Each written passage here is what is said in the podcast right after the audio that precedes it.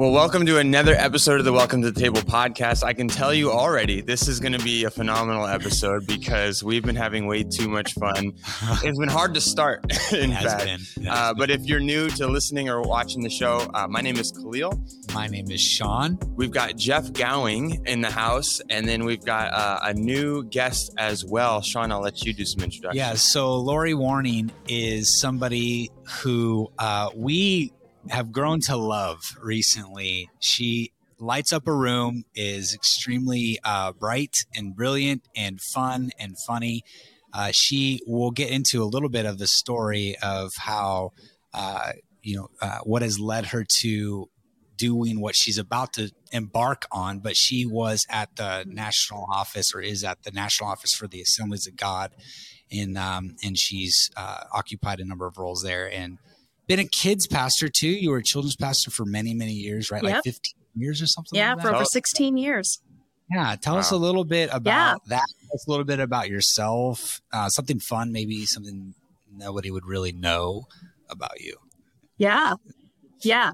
Well, first of all, Sean, thank you. That was all very, very kind words. And I just have to say, um, after being with you recently at an event that you led, I think the one thing that I have said about you specifically is that you are an authentic leader, but beyond that, among your teams, you have created authentic leadership as a culture. And so for that, I just thank you for being that type of leader. Oh, um, thank you. Right? Come on. Can you feel the love? Truth. It's true. I love here. right? So anyway, uh, hey guys, thank you so much for this opportunity. I'm honored to be a part of this um, children's ministry. Yeah, so I went off after after high school, got called into the ministry at camp right before going into my freshman year of high school. Went off to Bible college in Springfield, Missouri, and after my junior year, having learned everything I obviously needed to know about ministry and, you know, yep. uh, being a pastor and, and the Bible, uh, went home and did my internship at my home church in Eastern Iowa. And by the end of that summer, um, God completely flipped the script on me. And I spent my summer doing summer kids park outreach. Now, guys, this was in uh, 1995. And it wasn't like you just went out and Googled how to do children's ministry. There was none of that. So, in about four weeks, I put together a team of junior high kids who had a free summer and no vehicles, so they were stuck. And I figured out how to do puppets and go in the parks. And I put together this ministry team, had no clue what I was doing. And uh, after that summer, it was very clear that God had a, a, a, clear path for me and ended up going on staff there at my home church as the first paid children's pastor at that church. And uh, so, yes, that's how I started in kids ministry. We were on staff, my husband and I. I met him. He got saved shortly after uh, I went on staff that fall. And uh, after about six to eight months, we started dating, and he felt called into kids ministry. I was grateful for that. And so we served in ministry together for 16 years as kids pastors. And uh, yeah, about, uh, I guess it's probably been about 10, maybe 10 years ago now, God just began to broaden our scope of ministry. We went into different various leadership, administrative roles in the church. And then, like Sean said, I'm now at the national office. Wow, that's awesome. Crazy. And uh, just for context, we hear a little noise in the background. Would you explain oh, yeah. where you are, what's going on too? Because I think it just adds to it adds to this podcast. yeah, yeah. That's true. yeah. So literally, I'm in the quietest space. I actually ran into one of the campus pastors as I was running through the hall, going, "Where's a quiet space that they're going to allow me to go?" And so I'm in a glassed-in room off the main auditorium, at a uh, you know just a small country church in Ozark, Missouri. Uh, can I say the name of the church? Does it matter? Yeah, James yeah. River Church. And they are, uh, this is not my home church, although this was our home church for many years. We served on staff here, and they're in the middle of a week long uh, special services called the Week of Power. And so, having just some incredible Holy Spirit powered, uh, empowered services this week, seeing just countless miracles, lives being changed, people being saved. So, um, I'm here to be on time for the service. So. just revival. That's so awesome. We just love that revival is everywhere, and yeah. it wouldn't be a good we, podcast if we didn't have revival in the background, right? Yeah, yeah, absolutely. You know, revival is the soundtrack for Welcome to the Table podcast. You know, I mean, I'm going to say here first. Uh, I apologize for the extra noise, guys. Thank you for tolerating that. no, it's okay. It's okay. So, what we'd like to do is, I'd like for you have a very compelling story, and um, I think it's very relatable uh, to us and to our listeners. Would you kind of tell us a little bit about your journey over the last several years um, and how you're stepping into a completely new, kind of a lot of unknowns uh, yeah. role with your husband, and uh, you know how that might even kind of link to discipleship or spiritual disciplines. We talk a lot about spiritual disciplines on this podcast, and and uh, maybe maybe tell a little bit how those things might uh, overlap a little bit. Yeah. And I'll just say, uh, if, if you're a first time listener to this podcast, I've listened to several of the last couple days. You guys do a great podcast. So thank you for what you do. Um, so, yeah. So we've been in ministry. Uh, this year, my husband and I celebrate 25 years of marriage. And um, we we tried learning. We tried learning. we're, still learning uh, to do ministry open handed um, and just to remember that it's it's His will, it's God's will for our life that dictates our steps.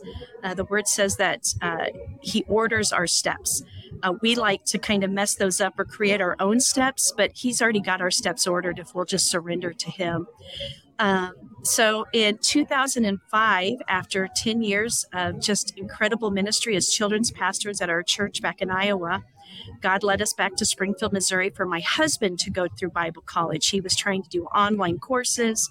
We had two small children, full time in ministry, and decided one day to sell everything, pick up, and become poor college kids starting over. And so we did that in 2005. And during that journey in 2007, my husband had the opportunity to travel to Africa on his very first missions trip.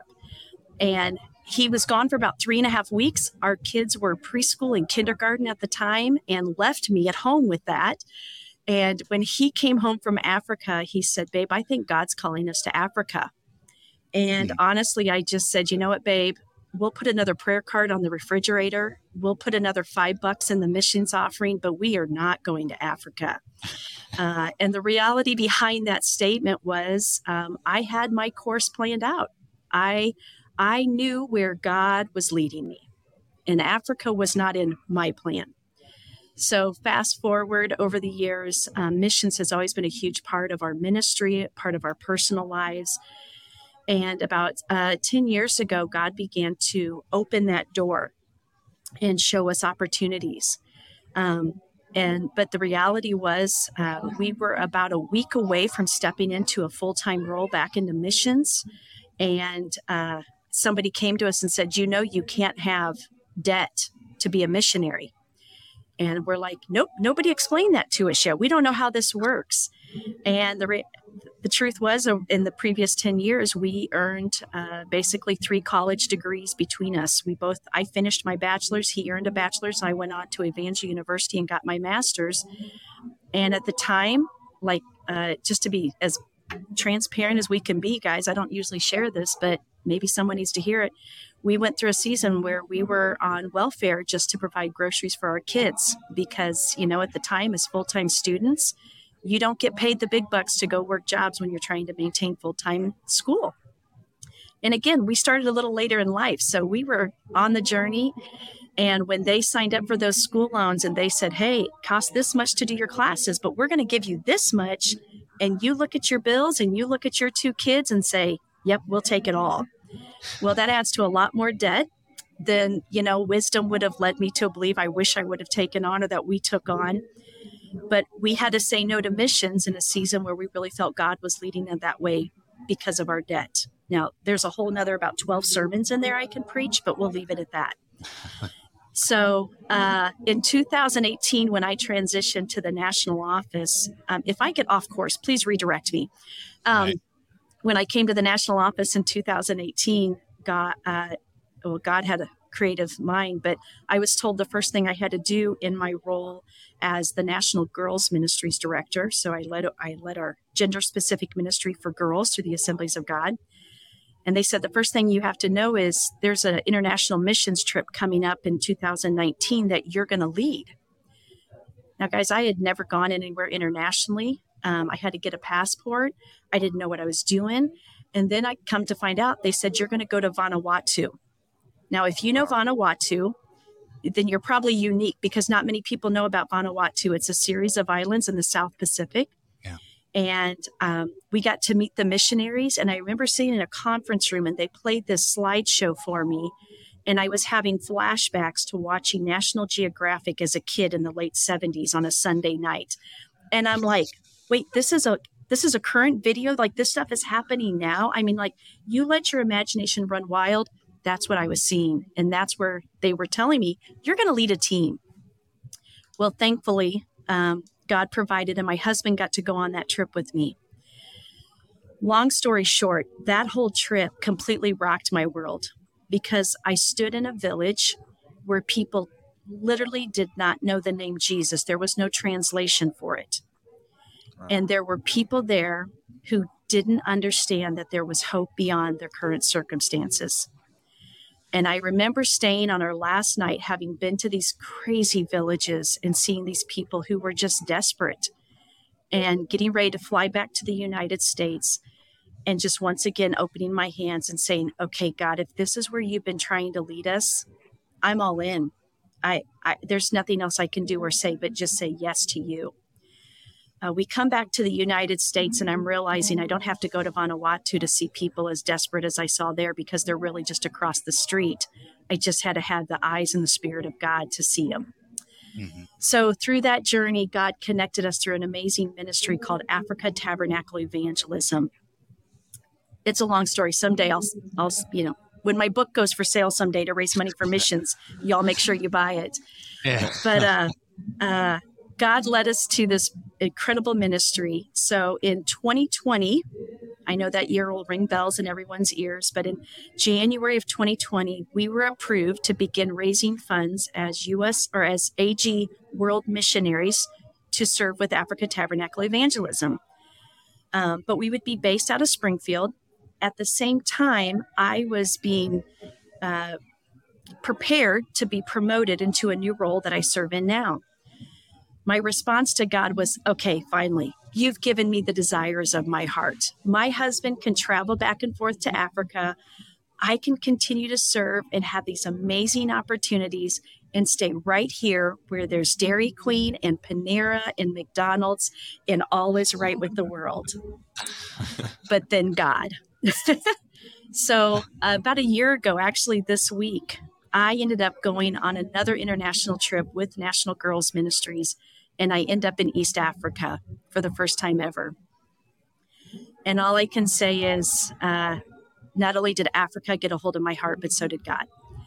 And I came home, and it just, again, so many chapters yet to be written in between that whole season. But uh, long story short, last Thursday, my husband and I wrapped up a week, or last Friday, we wrapped up a week of training here in Springfield, Missouri with the AG World Missions Office. And we have been approved as uh, full time career missionaries. April 1, we start raising funds, and our prayer is by June of 2024, we will be moving to Cameroon, Africa to build tabernacles. And I will be working with a ministry called Africa Oasis, which is a compassion arm for Africa. Mm-hmm. It's crazy. What a journey. It's crazy, journey. isn't it? awesome. It is awesome. Yeah. So, so from my, a, a kids pastor in Iowa to Africa, I don't know how it works. That's the book. That's the book right there. so, so my question is, what's what's the lesson from that story? Yeah, I mean, I'm sure there's many. So yeah. Oh my goodness. When we travel and speak, uh, primarily as our itinerating as missionaries, uh, the one thing that God has just shown me more than anything is just if you'll give me your yes, I'll give you way more than you ever asked for. Mm-hmm. So, uh, one of the things that God continually has to put me on my knees about is my pride and my selfish desires. And I'm really good at planning and putting in the checklist and and picturing what does this look like and none of it looks like what i pictured in my mind but the incredible blessings that god has brought into our lives just over the last couple of years is unreal so daily, uh, I feel like the words that God has been just putting in my spirit again and again is just dependency, complete dependency on Him. And that's just saying, God, I give you my yes today as I wake up and I figure out, you know, I got to go to the grocery store and I got to get laundry done and, you know, the house is a mess. God, I'm going to depend on you for all those things. God, we've got to travel and we've got to speak and we've got this event coming up. God, I can't do it unless I depend on you. Um, you asked me earlier, Sean, something about me that people wouldn't know. Uh, I didn't even mention this to you earlier, but I am a complete passionate lover of Southern gospel music. Okay.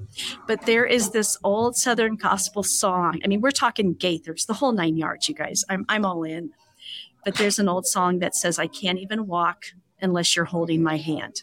Mm. And that is where daily God continues to take me. Um, Lori, you, you read your Facebook feed but I'd really just love you to just kind of let me feed you today. God, Lori, I know you've checked your emails, but Lori, have you checked out what my plans are for you today? I mean, that's just that's that's real. That's what that's what the day to day looks like. But giving God my yes, that's that's one of the big lessons for me. So, what does that look like practically? Uh, you know, when we when we say, "Hey, um, give me give me your yes," or you know, you've checked out the Facebook feed, you've checked your emails, you've, you've checking these tasks off. But what does it look like? What does divine interruption look like? What does it look like to just daily say, "Hey, I'm gonna, I'm just gonna abide," and uh, yeah, maybe you can give a little bit of insight onto that uh, for you personally. Yeah, yeah. Uh, well, just a very real example. Um, just the other day, we were talking and we were in actually a training where they were talking about that very word, Sean, abiding, and knowing that uh, that abiding, that connection to the source, to the vine. You know, he, mm-hmm. he's we are the vine, the branches, and that idea of just being so connected to Him.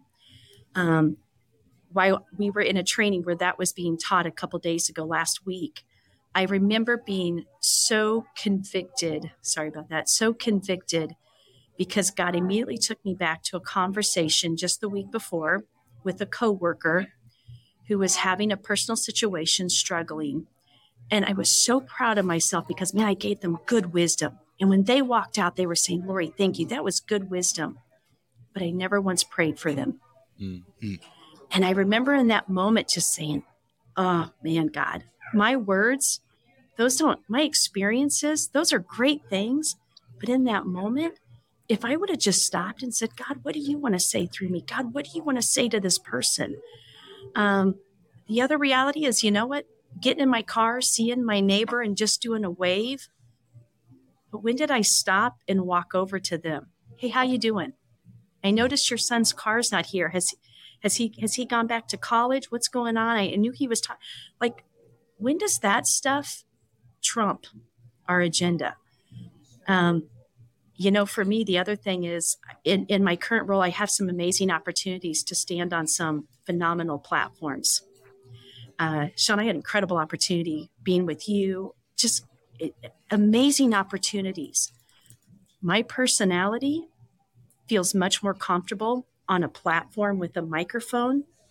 And God continually is stretching me to say, Lori, just sit down and take time with me because I'm going to I'm going to cross your path with people this week. Talking about being here in these revival services, something I heard Monday night. Sometimes God doesn't want to do something for you, He wants to do something through you.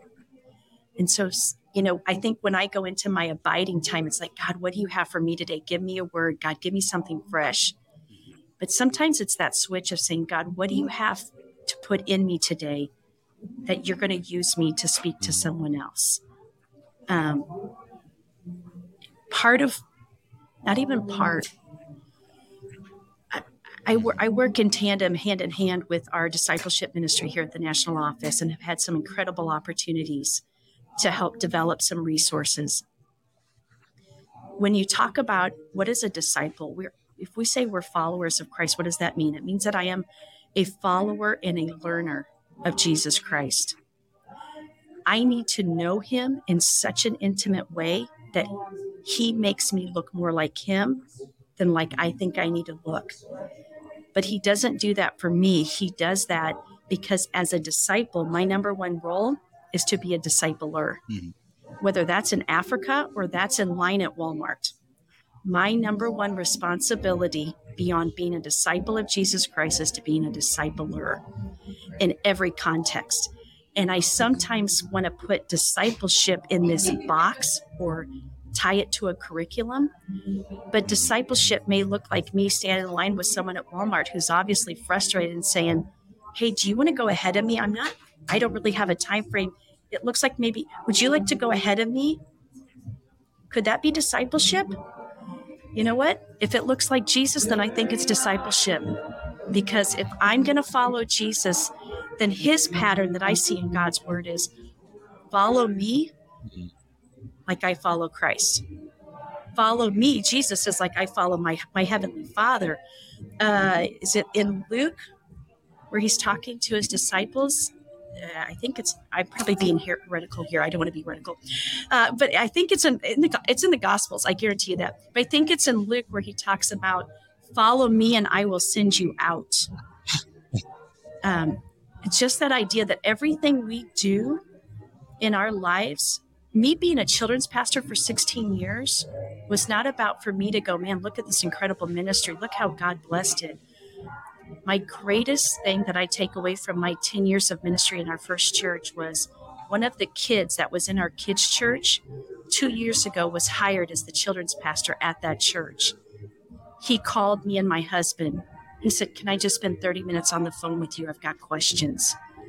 The fact that we still get to be a part of his discipleship journey, hands down, one of the greatest things we've ever been a part of.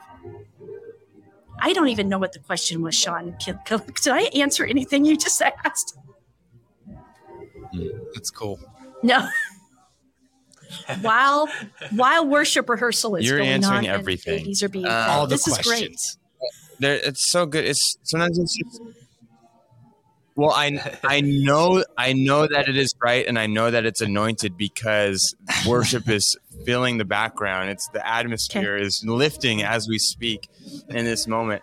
Um, I had a question though for you, and um, was simply as you talking about discipleship. You know, could this be discipleship? That is discipleship. I am a disciple. I'm supposed to be making disciples. Uh, would you mind just helping us define yeah. that term a yeah. little bit? So a disciple is follower, learner of Jesus definitions Christ. of what that uh, is. Someone who's following Him, uh, who who resembles Him, and I think that's that whole daily challenge. Everything we do to look like Jesus. Um, I think the older I get, the wiser I get. right? Um, I used to think I used to set that bar of how how close could I get to looking like Jesus on this side of glory, right? That's kind of an old phrase on this side of glory. I used to set that bar pretty low. It's like, man, we're in a simple world. There's, you know, I can only attain this much to look like Christ. I don't know. I think I, I think, I think God has challenged me to raise the bar and to not set my expectations so low. I think I can get as close to His glory as I want to get. Um, I know perf- I know perfection can't be attained on this side because sin is in the world. That's okay. I remember at one point in my life thinking, well, I can't go through a day without sinning. So that's why, as a young kid, every night I'd crawl into bed going, Oh, Jesus, forgive me of every sin that I did, that I thought I did, that I didn't do. And I don't want to miss the rapture. Like, you know, this, this living under this complete condemnation, right? And as I grew and understood the grace of God, there's this whole idea of yeah. God, I know temptation came my way, but greater is He that's in me than He that's in the world. I don't have to succumb to that temptation. So, a disciple, someone who is learning and following Jesus. Um, discipleship, again, it's it's not a curriculum, and I'm not even sure the majority of it should happen inside the walls of the church. I think that's a great place for it to happen and it needs to. But I think too many times we mm. put discipleship in the box of a context of a classroom or a preaching scenario or a small group scenario, even. Um, I think some of the greatest discipleship moments for me have happened in those unexpected conversations when someone is just in their real, raw self and is transparent and authentic and honest enough to say, Lori, I'm trying to figure out what this is all about. How do I read the Bible? That's discipleship. Literally last week in in this missions training, I'm, we're in this room with all these phenomenal people who are saying yes to God and giving up their preference to say yes to wherever God's taking them to just crazy places that I think y'all are nuts. Why are you going there? But when God calls you, go. And I had this one young woman, she's been married less than two years. So there's there's enough right there, questions. But now they're going to go and be missionaries. And she comes to me and she says, How do I have a devotional life in an 800 square foot apartment with a man that I'm still just trying to figure out how to live with?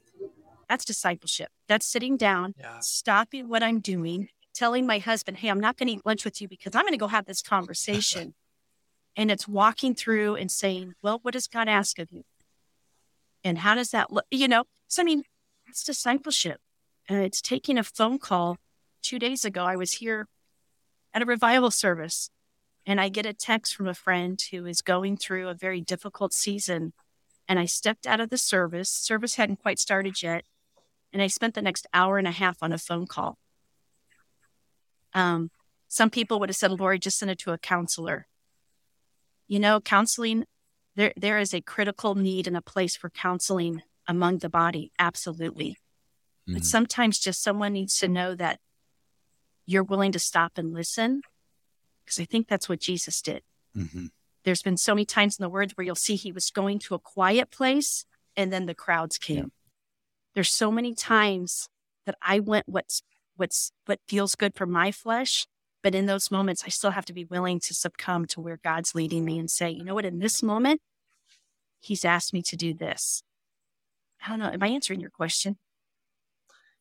Yeah. I, I guess my big what I love what I love about this picture of discipleship is that it's not um, like you said, it's not about perfection.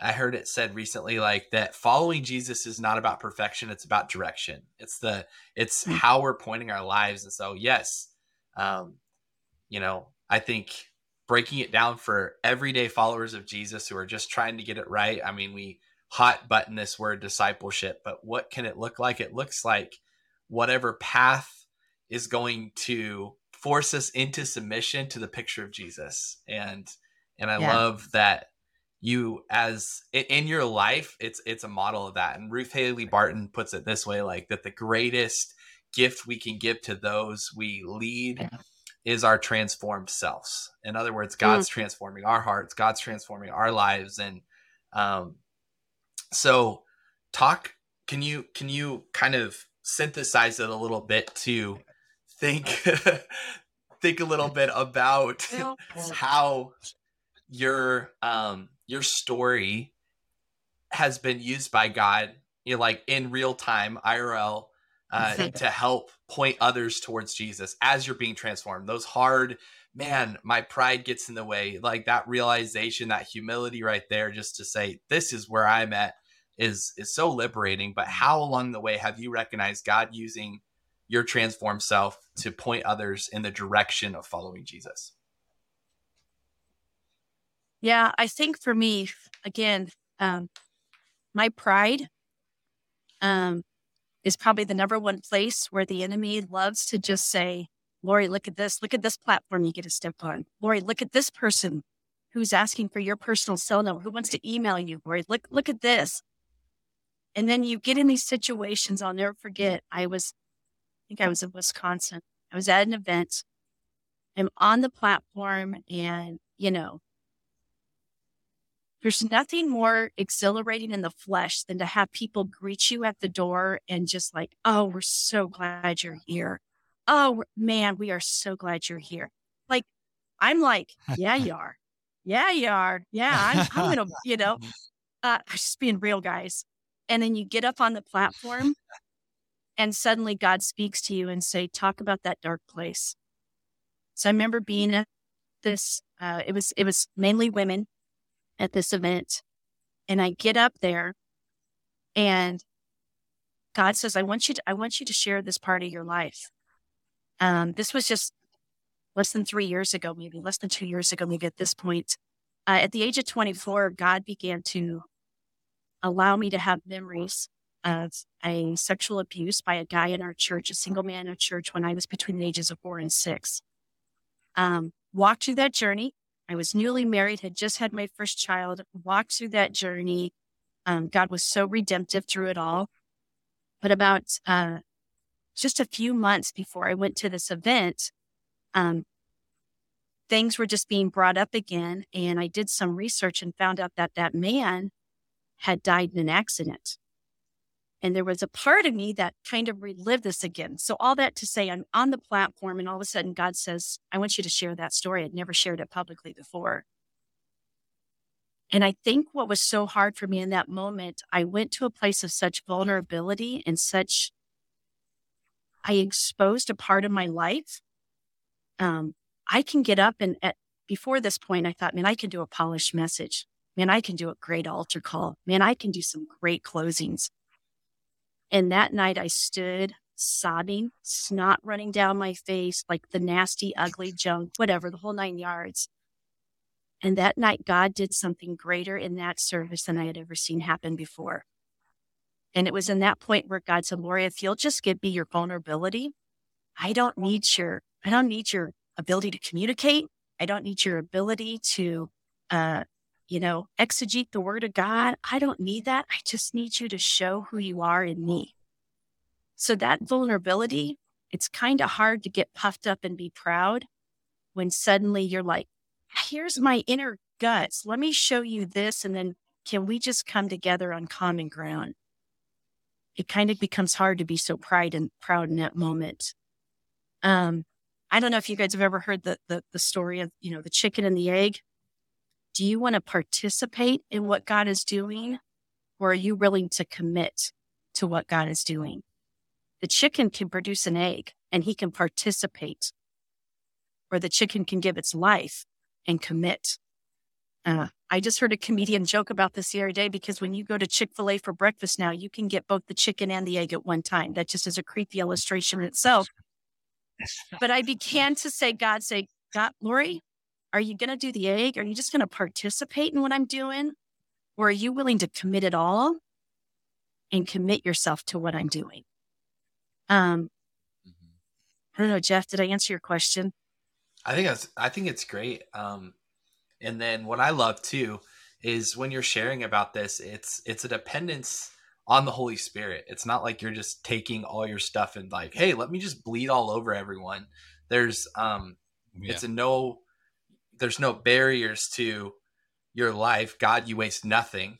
The good, the bad, yeah. the ugly, uh, the times like you know the times where we were struggling to go back to college and do all that stuff to where you know all the all the the checkpoints within that but just to surrender to the holy spirit and i think for whoever's listening to this you know whatever lane or avenue you're in um I think it's important for every single Christ follower just to submit to the Holy Spirit to say, "How will you use me today?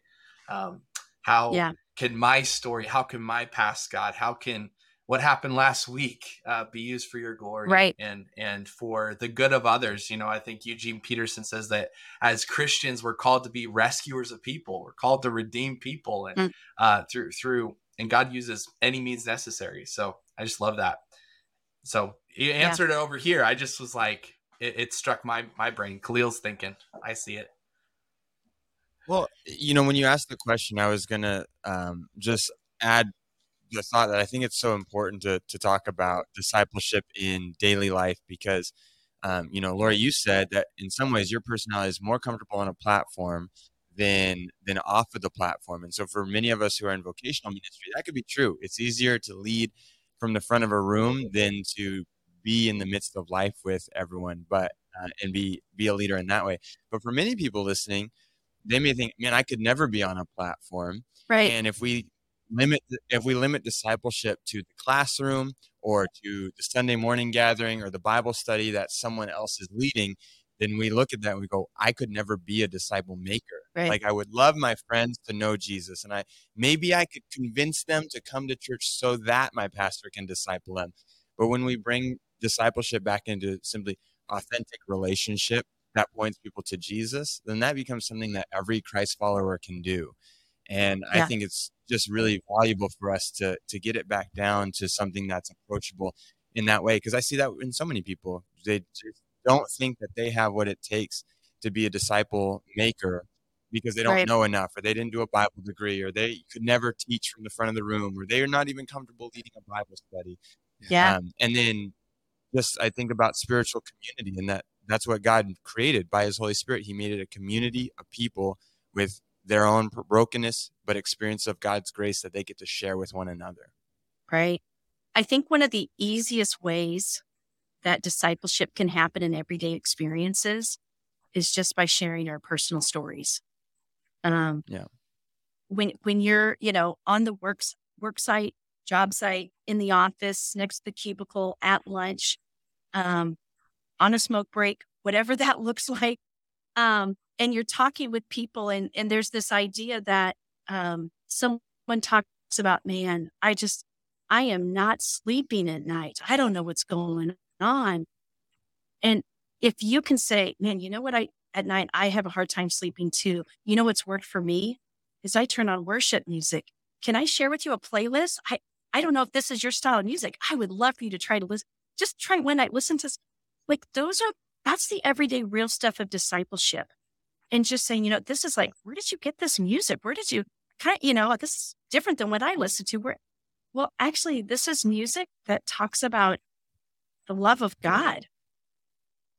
And then it begins to right. open a door. Well, what do you mean the love of God? That's all that church stuff. Yeah, I go to church, but can I tell you about what's changed in my life? Um, my husband has this incredible dramatic testimony that, you know, at the age of 25, grew up Midwest, small town Iowa, never heard the gospel till he was 25.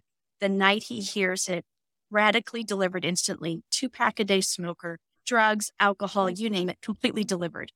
Radical. That's not my story. I grew up in the church. I grew up in a church home. And in junior high, our family kind of went through this traumatic situation. And for about three years, we were outside of the church and I got really wild. I cussed. That was my rebellion. Like my testimony doesn't stand up next to Darren's in that context. But what does always hold true is the fact that, you know what?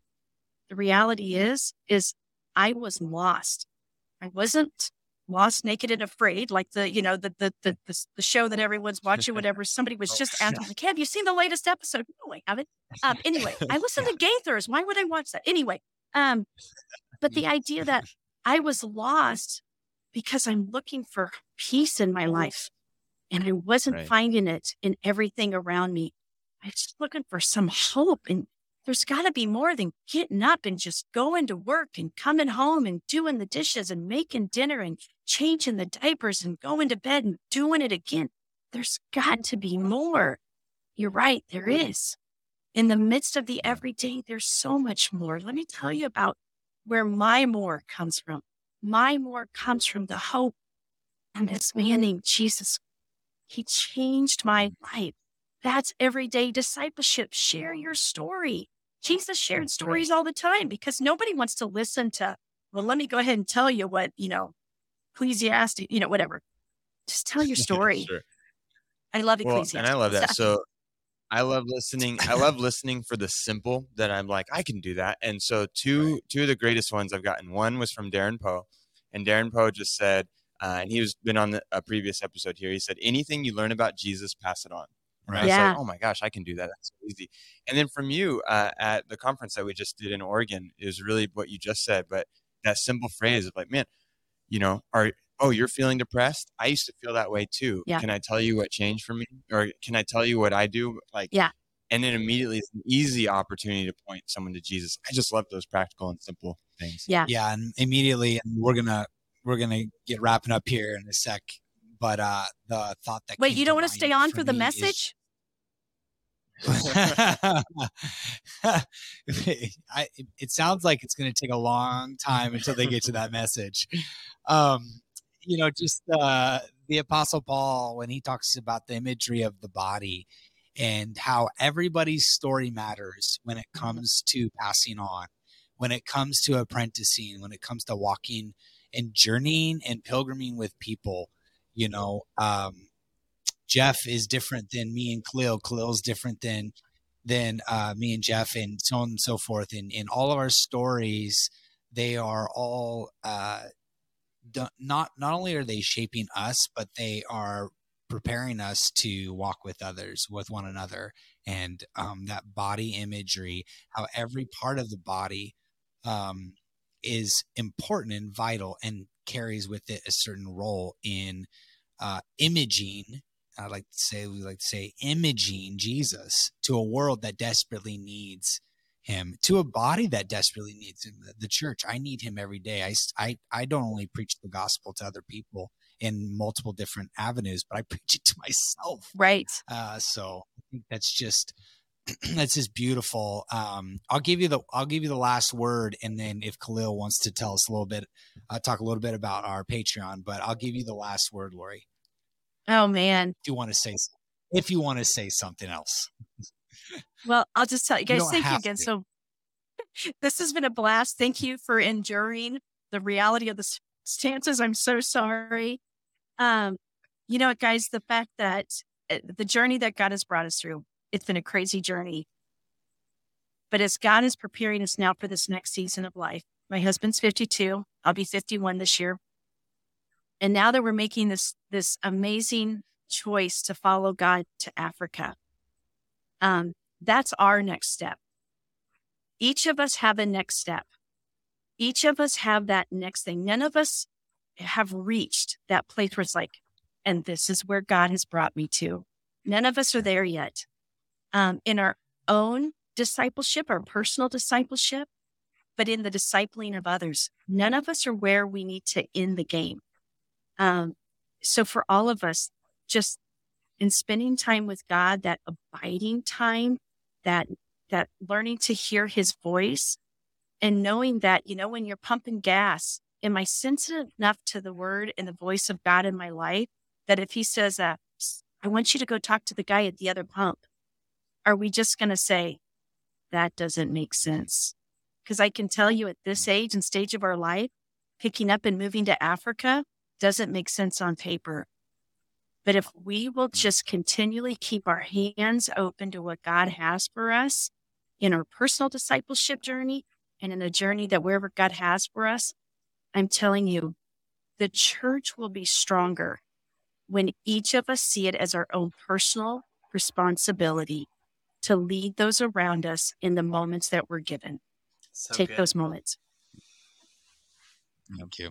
Super yeah. good. Yeah. Thanks, Lori, for being on. This has been so fun yeah. and such a good conversation. We will let you get to the revival. Um, but get revived. But I would just say, you know, to our listeners, a big takeaway from this conversation has to do with walking with and relationship, and maybe walk uh, close enough in life with those around us that we may share Jesus and His love with the people around us, and we would bring them around our table uh, and may we walk close enough with Jesus in relationship that when he speaks and guides us and leads us into um, new things that we're we're able to hear and we're able to follow him. And I think, Lori, your story uh, just paints that so well. We just got to hear a, a, short version of it, but mm-hmm. to just hear you following the voice of Jesus and following him as he's led you to new things is very inspiring and encouraging for all of us and our listeners. So thanks again. And of course, listeners, we've always got our Patreon page. If you want more Welcome to the Table content, yes. you can join our Patreon page. You can support us. You can share. You can like. You can subscribe. You can do all the things. But there, you get a podcast episode every single week as well as some other bonus content. And that's just our way of saying thank you for listening. Lori, thanks for being on here. We hope you have a good thank one. You. Yeah. Thank you, Lori. Thank you. All right.